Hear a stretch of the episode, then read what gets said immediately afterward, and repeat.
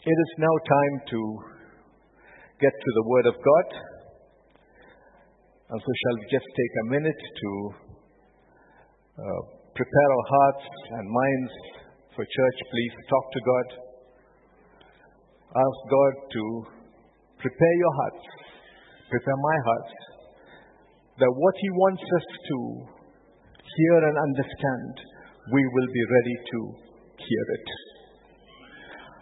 Father God, we just commit this session into your hands, Lord Father, and even as the, your word is brought forth, Lord Father, I pray, Lord, that it shall truly touch every one of us, especially for those whom you have intended it, Lord. Father God, I pray, Lord, that your word will never return empty, Lord Father, or void, but shall accomplish that which it is meant to do, Lord Father. Father, be with every one of us. Give us an attentive ear, Lord Father, and a receptive heart. In Jesus' name we pray. Amen. All right. Now, the first week of April. Ah, you're getting it. The first week of April. I gave you a homework. How many of you have done the homework? Great, great. We have a few people. The rest of you are just like my class. Okay, wonderful. Can I have my first slide, please?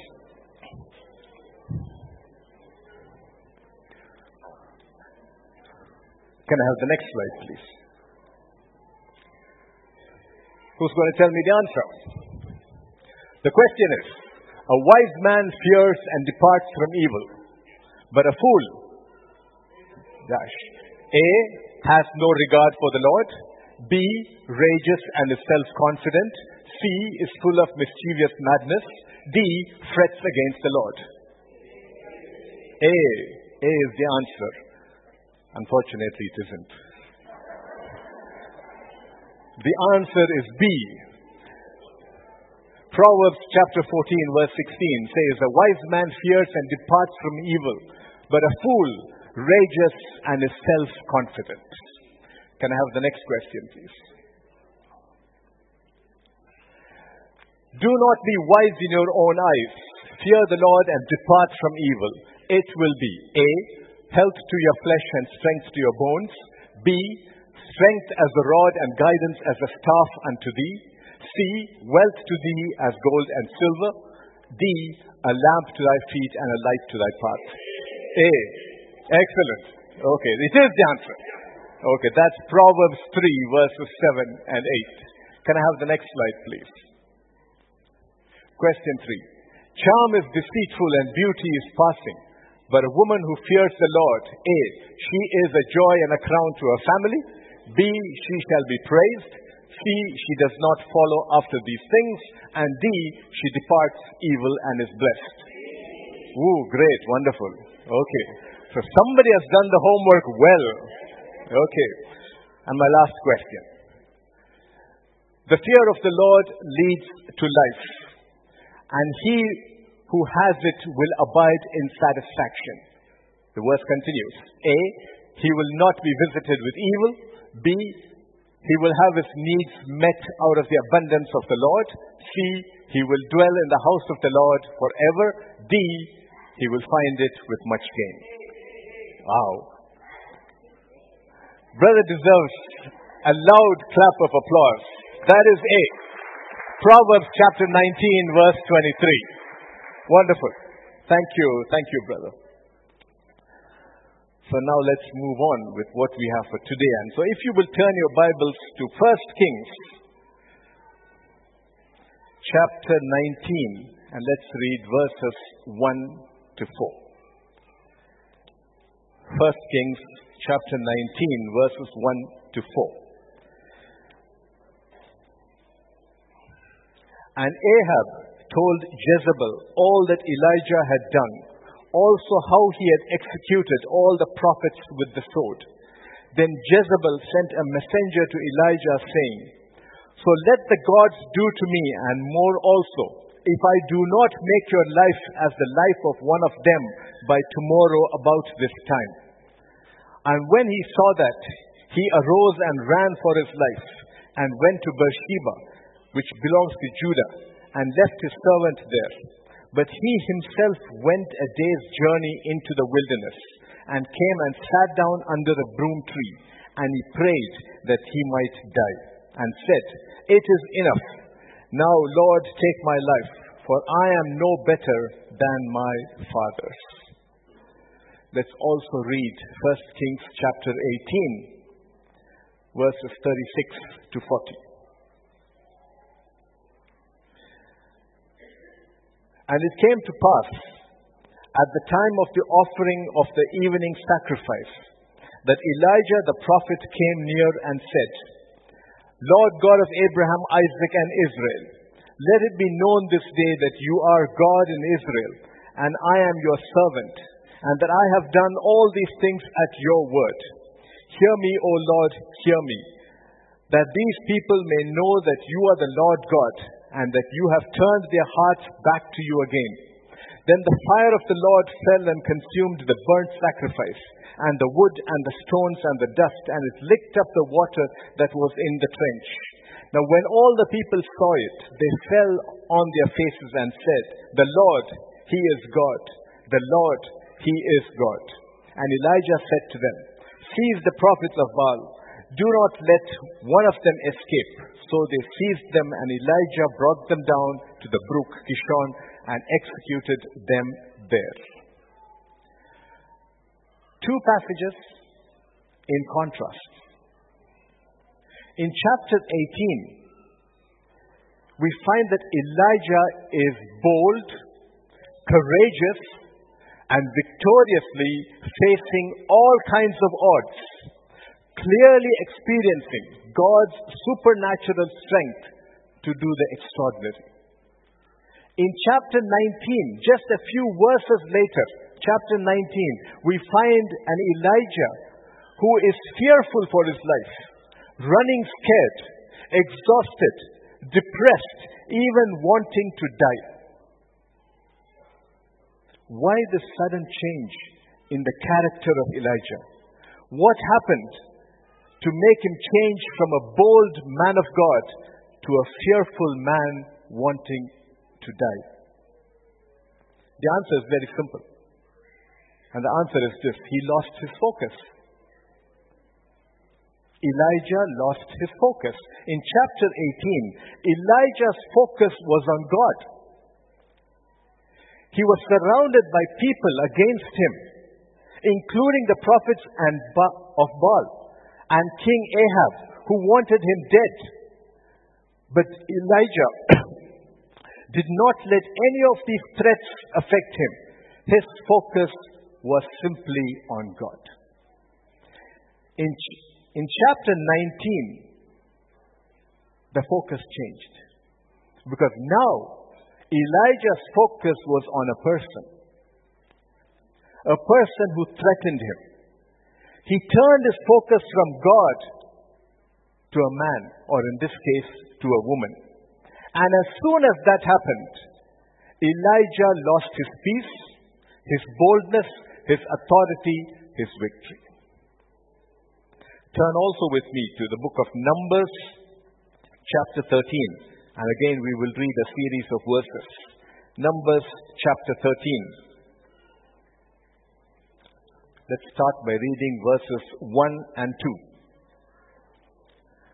And the Lord spoke to Moses, saying, Send men to spy out the land of Canaan, which I am giving to the children of Israel. From each tribe of their fathers you shall send a man, every one a leader among them. And let's move on to verses 17 to 20.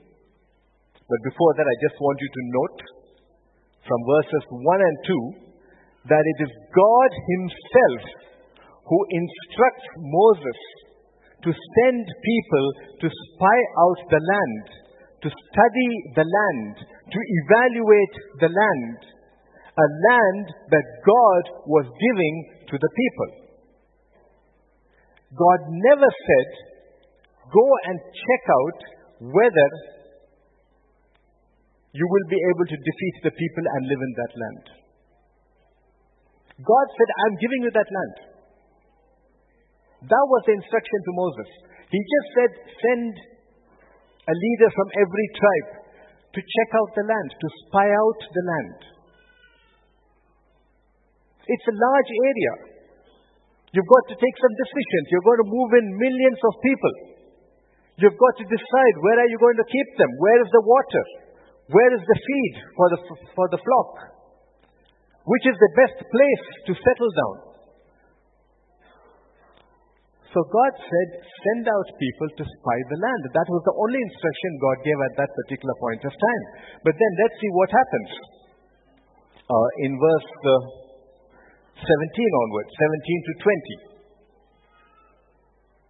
Then Moses sent them to spy out the land of Canaan and said to them, Go up this way into the south and go up to the mountains and see what the land is like, whether the people who dwell in it are strong or weak, few or many, whether the land they dwell in is good or bad, whether the cities they inhabit are like camps or strongholds, whether the land is rich or poor, and whether there are forests there or not. Be of good courage and bring some of the fruit of the land. Now the time was, was the season of the first ripe grapes. And so the spies go out into the land that God has given them. And they do everything that Moses has asked them to do, including cutting off a branch with one large cluster of grapes, which they then had to carry on a pole carried by two people. Now, I like reading investigative novels. I like reading spy novels. I like reading the Cold War episodes between Russia and the United States. And in all my reading, my understanding of a spy is one who doesn't go and expose himself. Here you have spies who go, they cut the grapes, they put it between themselves and they carry it. They are not hiding. They are doing it openly. They were not attacked by the people of that land. They were not stopped because they brought the grapes back to Moses for him to taste it and see what it was like. Okay, but that's what the uh, that's what the spies did at that point. And so they come back to report to Moses, and this is what happens when they start reporting. Let's go to verses 27 to 33. Then they told him and said, We went to the land where you sent us. It truly flows with milk and honey, and this is its fruit. Nevertheless, the people who dwell in the land are strong. The cities are fortified and very large. Moreover, we saw the descendants of Anak there. The Amalekites dwell in the land of the south. The Hittites, the Jebusites, and the Amorites dwell in the mountains. And the Canaanites dwell by the sea and along the banks of the Jordan. Then Caleb quieted the people before Moses and said, Let us go up at once and take possession, for we are well able to overcome it. But the men who had gone up with him said, We are not able to go up against the people, for they are stronger than we. And they gave the children of Israel a bad report of the land which they had spied out, saying, The land through which we have gone as spies is a land that devours its inhabitants, and all the people whom we saw in it are men of great stature. There we saw giants. The descendants of Anak came from the giants. And we were like grasshoppers in our own sight. And so we were in their sight. What did they report? These 12 people who went across, at least 10 of them, they began by saying that the land was good. It was a land flowing with milk and honey. But then they started highlighting the negatives they started focusing not on what God was giving them, but rather on the minor irritants in the land. They started now saying that the people were huge, everyone was a giant, and they're out there to devour us. They got, they, the same guys went in and they just came out. That doesn't sound like they were devoured to me. They went in, they walked around, they saw the place, they came out carrying grapes. And now they're reporting that those guys are ready to devour you. So we better not get into that place. Okay, so now they started focusing on the minors. Or in, the, in theology, this is called the majoring in the minors. Picking up the little things and making big things out of it. Just think. Weren't these the same people who just a few days back had seen the Red Sea being split open for them to walk through, and then the mighty army of Egypt getting destroyed. Didn't they understand that they had been delivered from the mightiest army on the earth at that time? The army of gods, since pharaohs were often called gods. And the Egyptian army then was the mightiest one on earth. They got away from them. They didn't do anything. God brought them out. They know that. They did not raise a spear against the army of Egypt. And suddenly now they've forgotten all of that. They see some groups of people who are big, and suddenly they decide, sorry, this is too much for us. Didn't they realize who did, who brought them out of Egypt? Wasn't it that same God who was now inviting them to occupy a land flowing with milk and honey? In their own words, they said that the land is good. It's a land flowing with milk and honey. And that same God who brought them out of Egypt, who destroyed the mightiest army, was now inviting them to live in a land flowing with milk and honey. And yet, suddenly, these people who had experienced the mighty hand of God were fearful of little things. What happened? Why the sudden change? The answer, once again, is very simple. They lost their focus. They turned their thoughts from God to the circumstances around them. Elijah turned from God, he turned his thoughts from God to a person who was allegedly harassing him. The Israelites turned their focus from God to circumstances. So, what's the lesson for us from these two passages?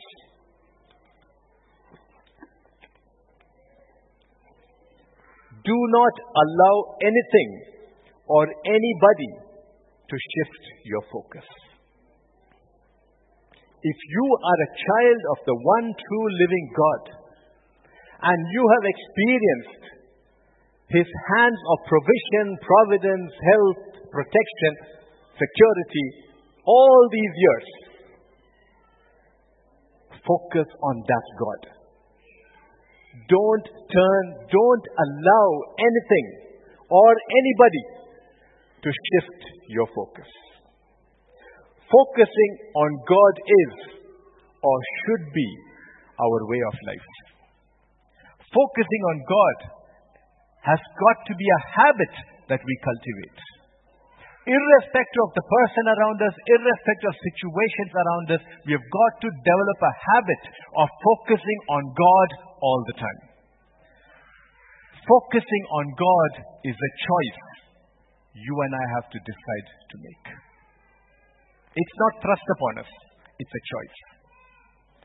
You can make the choice that you want to focus on God. I can make the choice that I want to focus on God. Or we can turn around and say, no, the circumstances are bigger.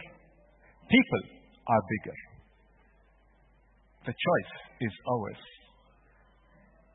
Focusing on fear is focusing away from God. Elijah became fearful when he started focusing on Jezebel and her threats. Now, if you read that passage in 1 Kings chapter 19 very carefully, you will understand that Jezebel actually had no intention of killing Elijah. Go and read the passage again. Her aim was to discredit him and his God. Why do I say this? Jezebel said that she would destroy Elijah the next day. Remember, in chapter 18, if you go to the beginning of chapter 18, you will find that King Ahab had been looking for Elijah and he couldn't find him. He wanted to kill him. And he couldn't find him. In chapter 19, Jezebel sends a messenger to Elijah. So she knew where he was. It's not that he was hiding. She knew where he was. She could have come and killed him. She didn't. She sent a messenger with a threat. Because her intention was not to kill him there. All she wanted to do was to make him fearful and to doubt his God.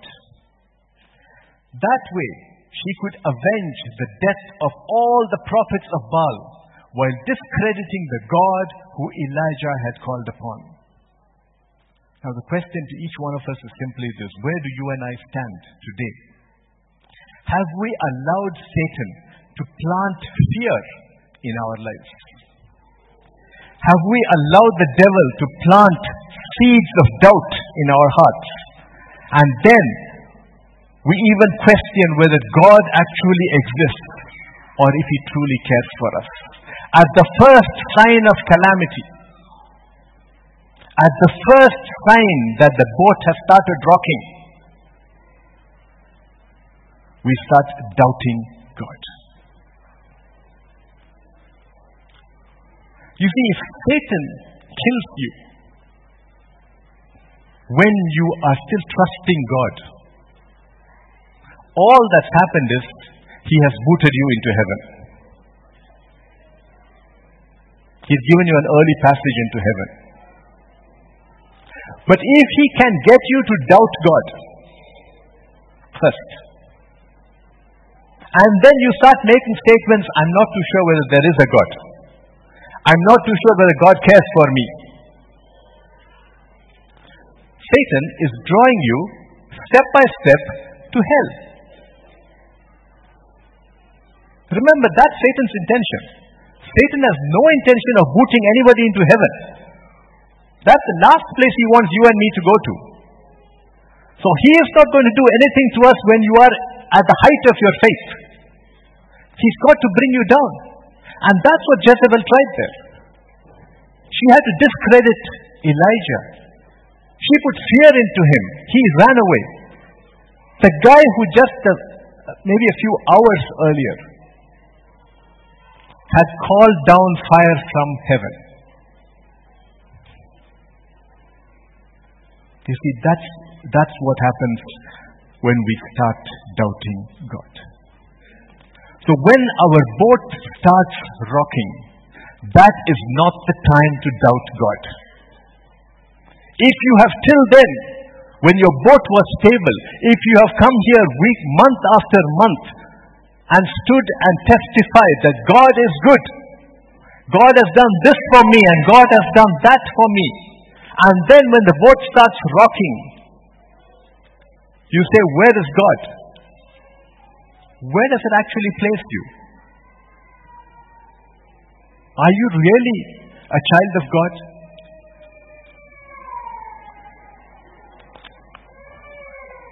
When you came here to this land, let's just take a few questions. When you came here to this land, many years back, or maybe a few years back, did you plan on making this land your permanent home? I didn't. Have you become so comfortable here that any move seems disastrous? Have you considered a few people in the Bible That's why it's useful to open the Bible and read it once in a while. People whose life stories have been written so that you and I can learn from them. Abraham was a rich man who moved when God asked him to move.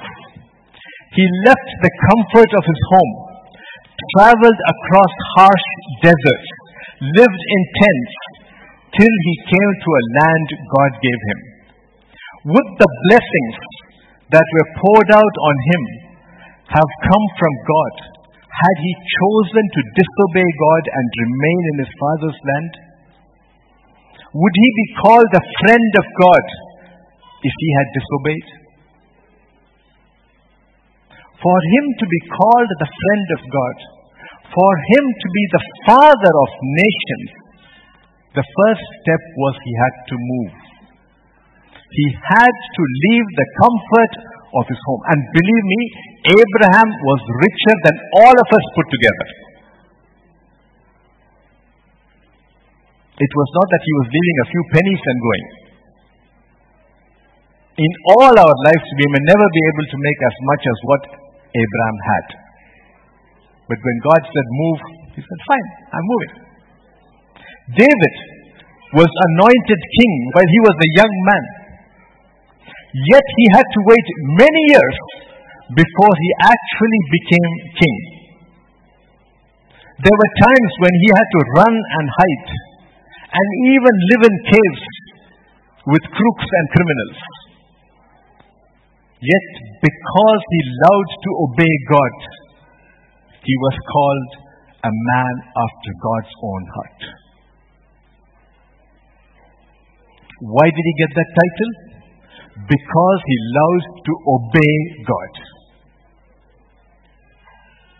Whatever God said, he would do it. He made mistakes. We all know that. And sometimes we over focus on those mistakes. He made mistakes. But when God told him you made a mistake, he would say, Yes, thank you, Lord, for showing it out to me. I'm sorry I did it. Help me that I don't do it again. You see, he was that kind of a man. And he was a man who was after God's own heart.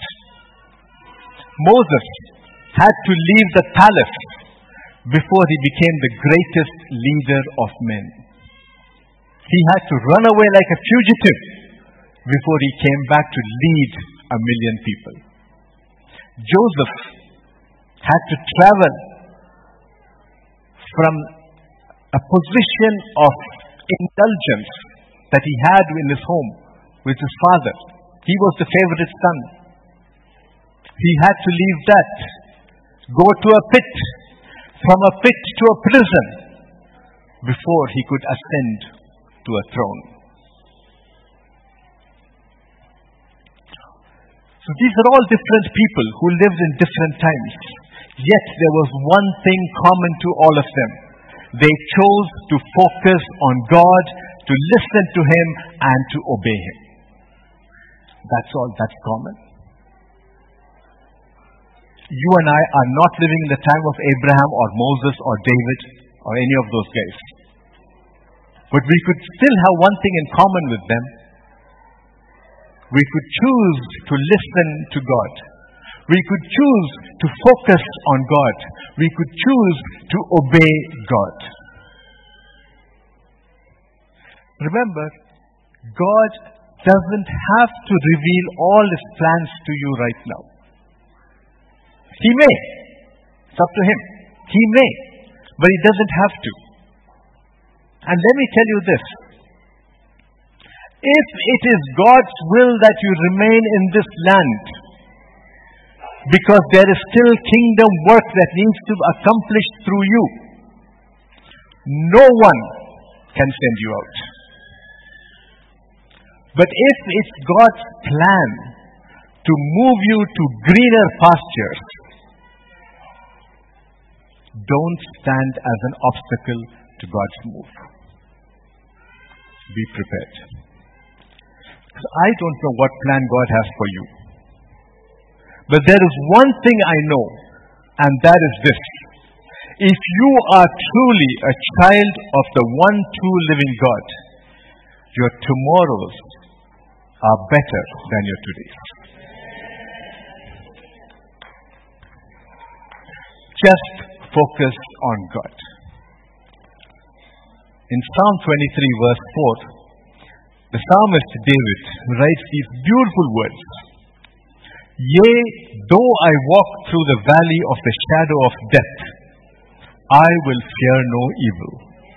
For you are with me, your rod and your staff, they comfort me.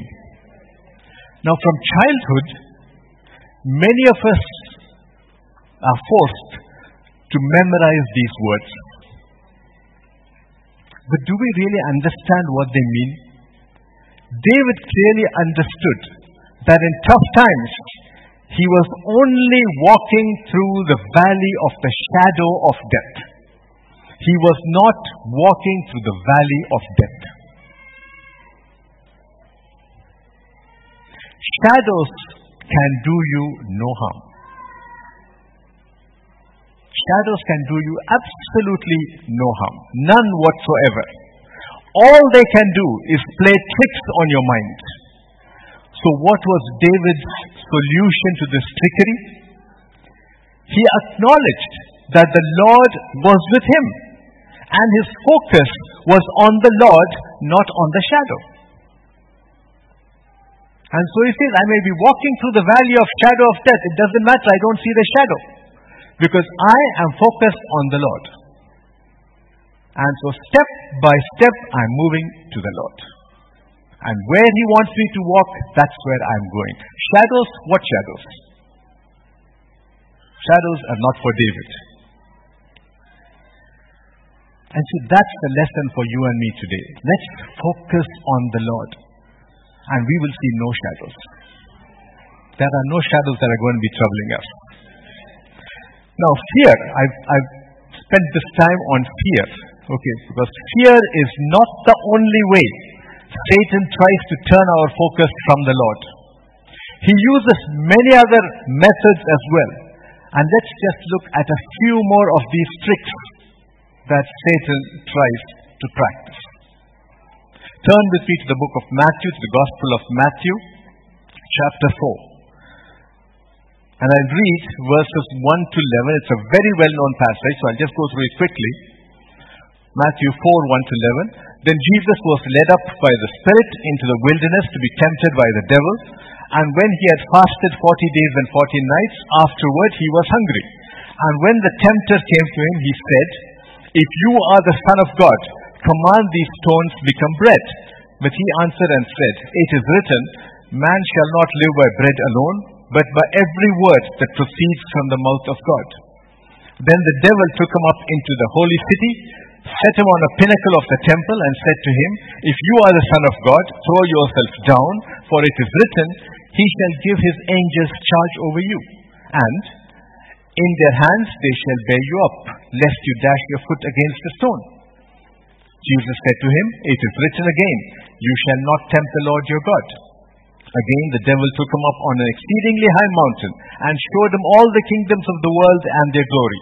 And he said to him, All these things I will give you if you will fall down and worship me. Then Jesus said to him, Away with you, Satan, for it is written, You shall worship the Lord your God, and him only you shall serve. Then the devil left him and behold, angels came and ministered to him. This is a very well known passage, often referred to as the temptation of Jesus. Now, in verse 2, or from verse 2, we see that Jesus had just completed a 40 day, 40 night fast, and he was hungry. That's when the devil came to tempt him. Satan uses the same modus operandi today. He tempts us when we are hungry or tired or weak or depressed, physically or spiritually. That's the time when our guards are down, when you are weak, when you're depressed, when you are tired. That's when your guards are down. That's when our defenses are weak that's when our thinking is cloudy. And that's when we are ready to grasp anything. we think can strengthen us. Jesus used an entirely different strategy to counter the wily ways of the devil. He didn't give in to the devil. He didn't lose focus on God the Father.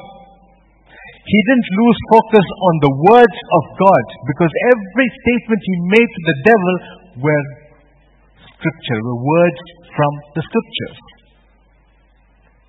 He didn't get into a discourse or a discussion or even consider what the devil was offering. And that's the strategy you and I need to learn to follow if we are to resist the devil. Keep focusing on God and not on what the devil shows us. You see, the first diversion the devil used when he tried to tempt Jesus was in the area of personal need. Jesus was hungry. That's what verse 2 tells us. It's not my story, it's verse 2. Jesus was hungry. So the devil suggested that he turn stones to bread in order to satisfy his hunger. Jesus turned the focus back to God and His Word. And that's what the devil does to us today. That's what he keeps dangling in front of our eyes all the time. A chance to increase our wealth, an opportunity to build a bigger house, or own the biggest TV, or the latest smartwatch. Smartphones are out now. It's smartwatch. Okay? Or some such thing. How does the devil do this? He makes us focus on things we don't have. Jesus was hungry. He didn't have bread. So he said, There's the stones. Make them bread. You and me will say, Right, let's do it. Zoom. Stones become bread. Why we're hungry? But what's happened at that point? You're fallen for the devil. Jesus didn't. The devil tries to give us something that we don't have. He offers, he dangles that in front of us. And so he gives us a principle which is work hard, work harder, work extra time. Keep working, make the money, and buy that. Now, you don't need the devil to tell you that, do you? But that's what he does. So he takes time, he takes away your time, time that you would need to spend with God. You don't have time for God now because you are busy chasing that bigger car, that bigger television, that bigger house.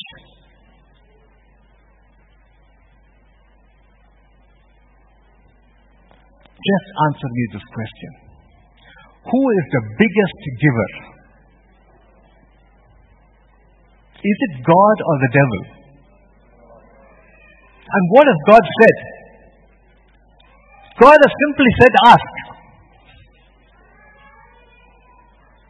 God never said, at least it doesn't say anywhere in the Bible, go work harder and harder and harder, forget about me for the moment.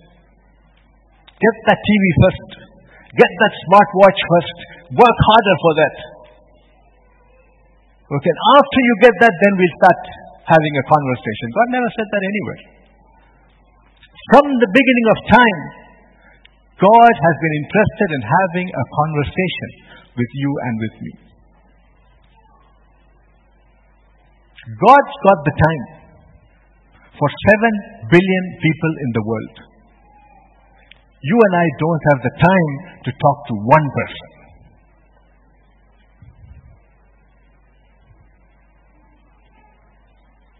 I saw a nice uh, cartoon uh, on WhatsApp the other day, yesterday, which my daughter had sent across.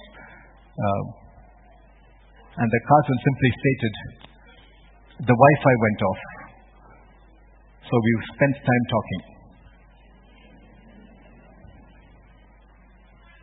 That's reality today. During my time, it was hi fi. Now it's Wi Fi. Okay? The end result is we stop talking. Your son is in the next room. You wanted to come for lunch, you send him a message. Lunch ready. During my time, it was not like that. My grandma would just shout it out. Lunch is on the table. Lunch time. And you're not there, the belt will come out next. Now we send virtual belts by, by WhatsApp. I don't know who we are fooling. Okay? But that's the simple answer. God said, ask, and he shall provide. All we need to do is ask him.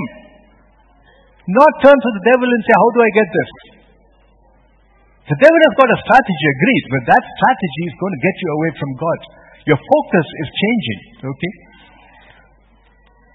You see, many of us unfortunately believe the lies of the devil rather than the truth that the Lord has laid out before us. The second diversion the devil uses is in the area of power, verses 5 and 7. The devil was enticing Jesus to use his power and authority. The devil knew that the angels would instantly obey every command that Jesus would make. And he suggested that Jesus enforce and show that power and authority. Jesus dashed the hopes of Satan by again turning to the Word of God and defeating the plan of the devil. What about you and me? How do we use the power and authority bestowed on us? Do we throw our weight around and show everyone who is the boss? In reality, our power and authority is not in our offices or workplaces. The greatest power we have is in the area of prayer. God changes circumstances in response to your faith and prayers. God moves mountains in response to your faith and prayers. Do you have people in your office who are working against you? Pray for them. You know what God will do? God will promote them. You don't like that, do you? Believe me, He'll promote them. But in that promotion, He will send one person to Salalah, one person to promoted to Musandam, one person promoted to Al Wusta office, one person promoted to Duqm. You are there free.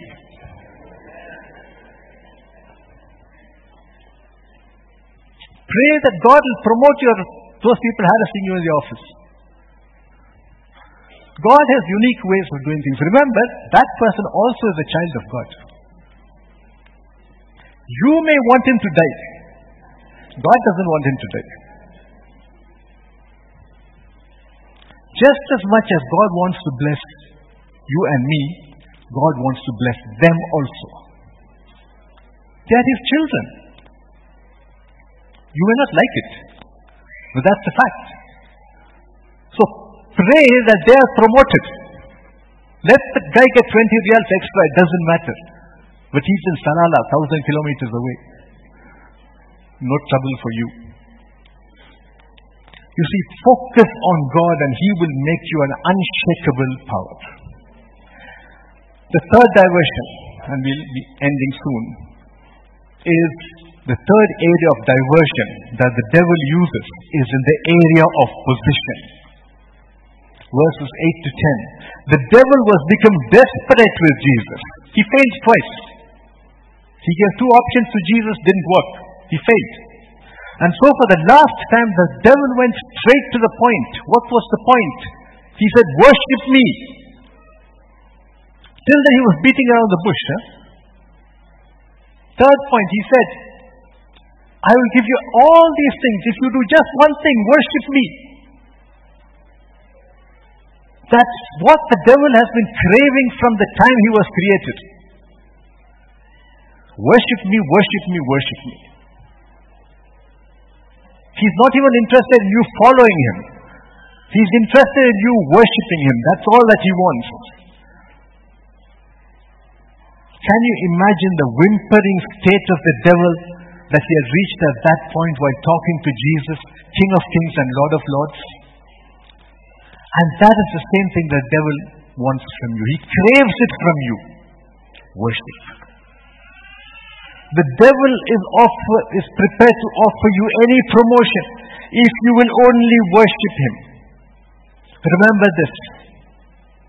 If you accept an offer from the devil, you will get your promotion into hell, not in your office.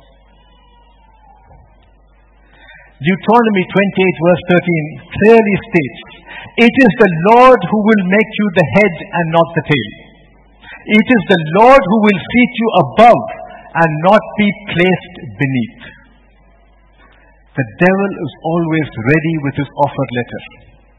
But be warned, for a fleeting moment of satisfaction, you will reap an everlasting life of sorrow. Just focus on God. The last thing Jesus told Satan was this, and this applies to you and me as well. You shall worship the Lord your God, and Him only you shall serve. And that's got to be our watchword. It's only about the Lord. Our focus is not on people. Our focus is not on things. Our focus is just on God.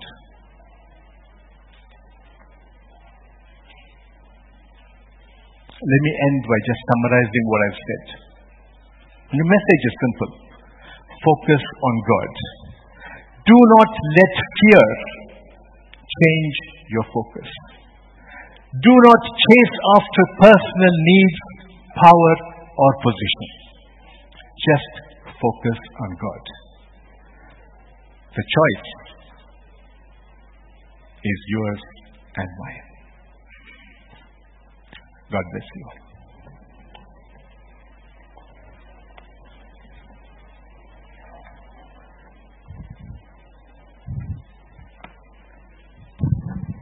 Please let's be on our feet as we sing this song. You have heard the word of God. The choice is yours. And one thing is very clear. When you trust in the Lord, you will never miss it in life. The storm may be raging around you, but if your gaze is focused on Jesus, you will hang victoriously in the name of Jesus. When we trust, when we walk with the Lord in the light of His Word, let's sing that song. Can we have it on the screen? Okay. When we walk with the Lord in the light of His Word, what a glory He shed on our While we do His will, He abides with us here, and with all who will trust and Him. Trust and hope Him for the soul of way to be happy in Jesus, but to trust and know. Trust and know Him, for there's no other way to be happy Jesus for to trust and know. I want to turn that to a prayer point for yourself. Lord, I put my trust in you. My focus is on you. Guide my path. Say, trust in the Lord with all your heart. Lean not on your own understanding. In all your ways, acknowledge Him, and He will direct your path. Say, Lord, as I focus on you, direct my path. Let me not take the decision that will crush my destiny. Help me to follow the path of life. Choose you today, this day, whom you will serve. Will you serve God even in the midst of your challenges? Or you will turn your back on Him? Lord, thank you. In Jesus' mighty name we have prayed. Father, thank you for your word. We receive grace to focus on you, no matter the challenge we have to go through, for you are promising your word. Uh, when you go through the fire, we shall not be burned. So when we are in the storm of life, in form of rivers, that we will not be drowned. This is our confidence in you. For we know you have all things planned for us. For you will say your thought towards us are thoughts of good only, not of evil, to give us the expected end. We submit to your will in the name of Jesus. And for to focus on you wholly in the name of Jesus. For as long as the gaze of Peter was on Jesus, he was doing the extraordinary. Peter was walking on water. But the moment his gaze look at the physical, he, he began to sink. I pray we will not sink in the name of Jesus. We shall not sink in the name of Jesus. Thank you, Holy Spirit. In Jesus' mighty name we have prayed. Let's have a seat. It's time to go to dine with the Lord. The table is set. The question is, are you set? Are you ready to receive the wine that represents the blood of Jesus and the bread that represents the body of Jesus? Are you ready for it? What does it mean to take these? This table.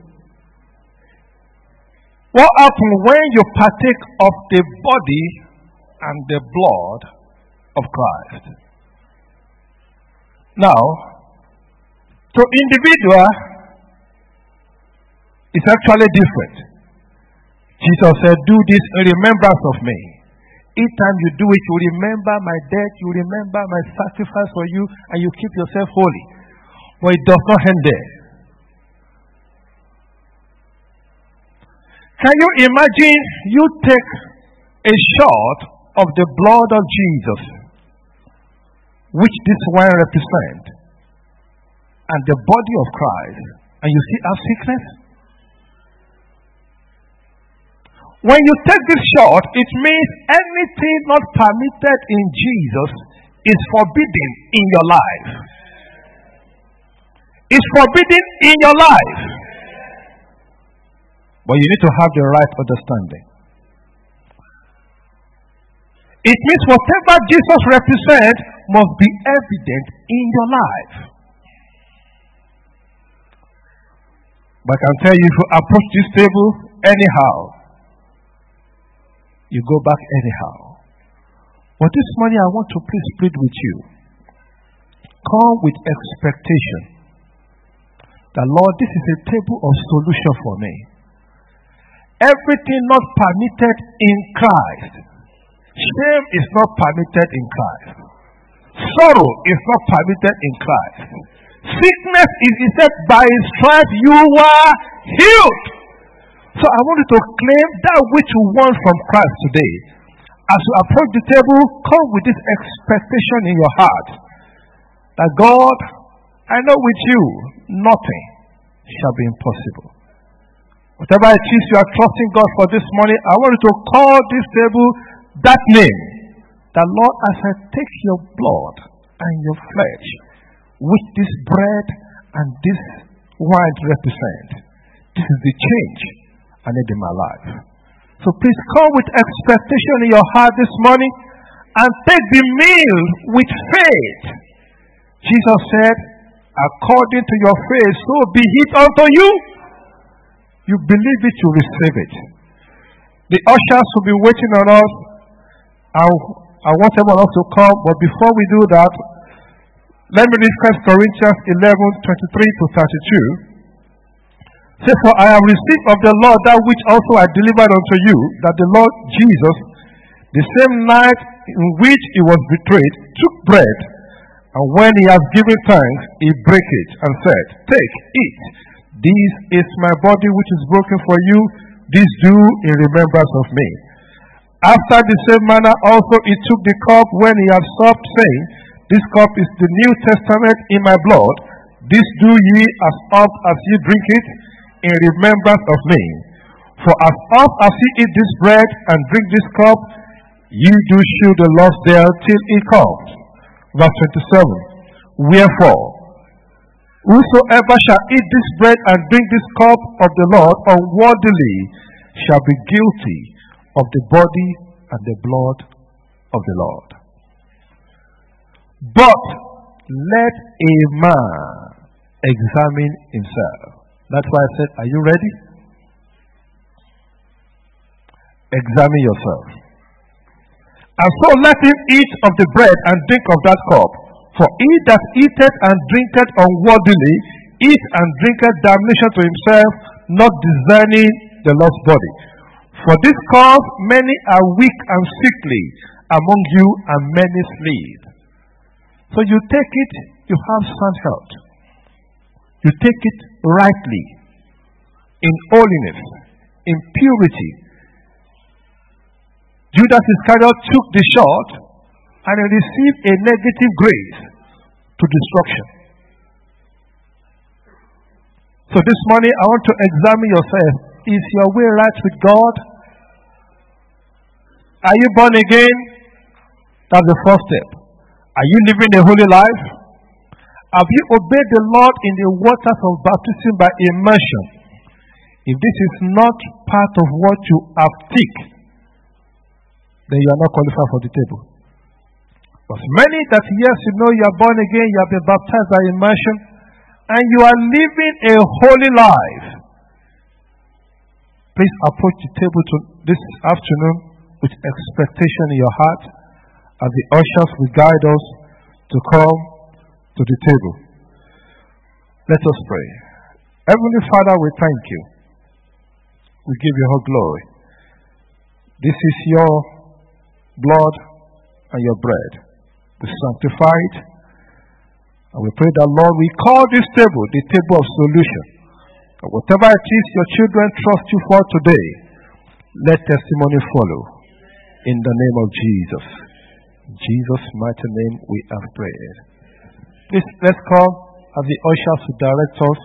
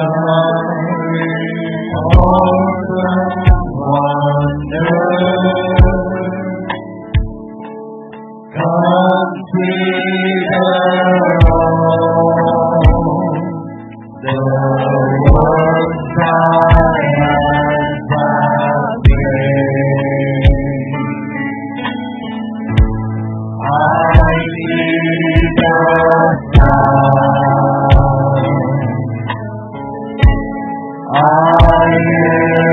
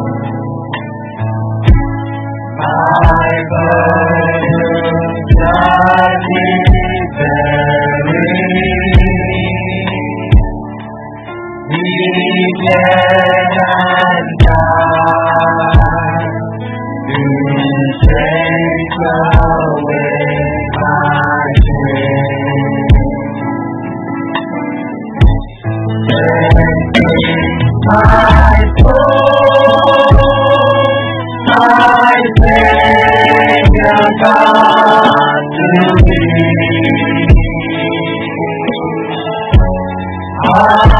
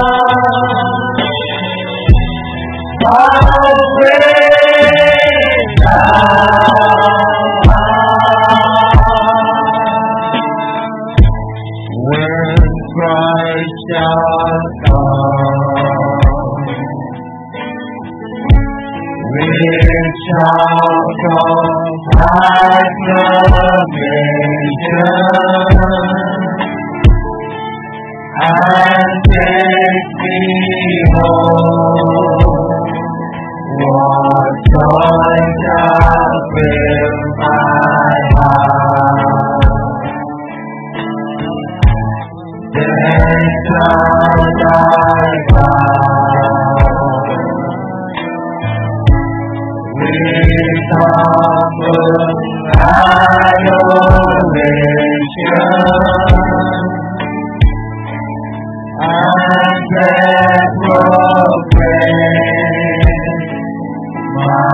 God.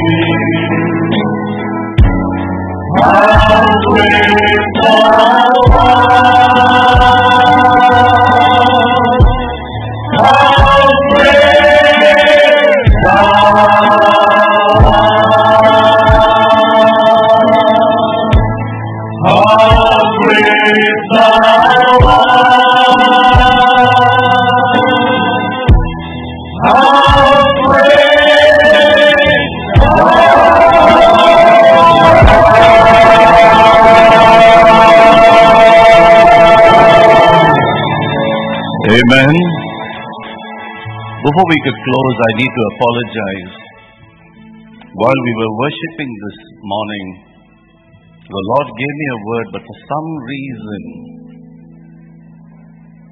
I kept myself back from giving that word to you. But see, God in His infinite mercy has got that word for you, and that's the reason He brought me back here. It is not I who chose it. Let us quickly turn to 2 Chronicles. And we're going to see how God confirms His word, that which was spoken this afternoon, to, to show you that it is His word. And it was not our pastor's word, but it was God's word that came to you this afternoon. 2 Chronicles chapter 20. We'll quickly look at what God has to confirm to you today.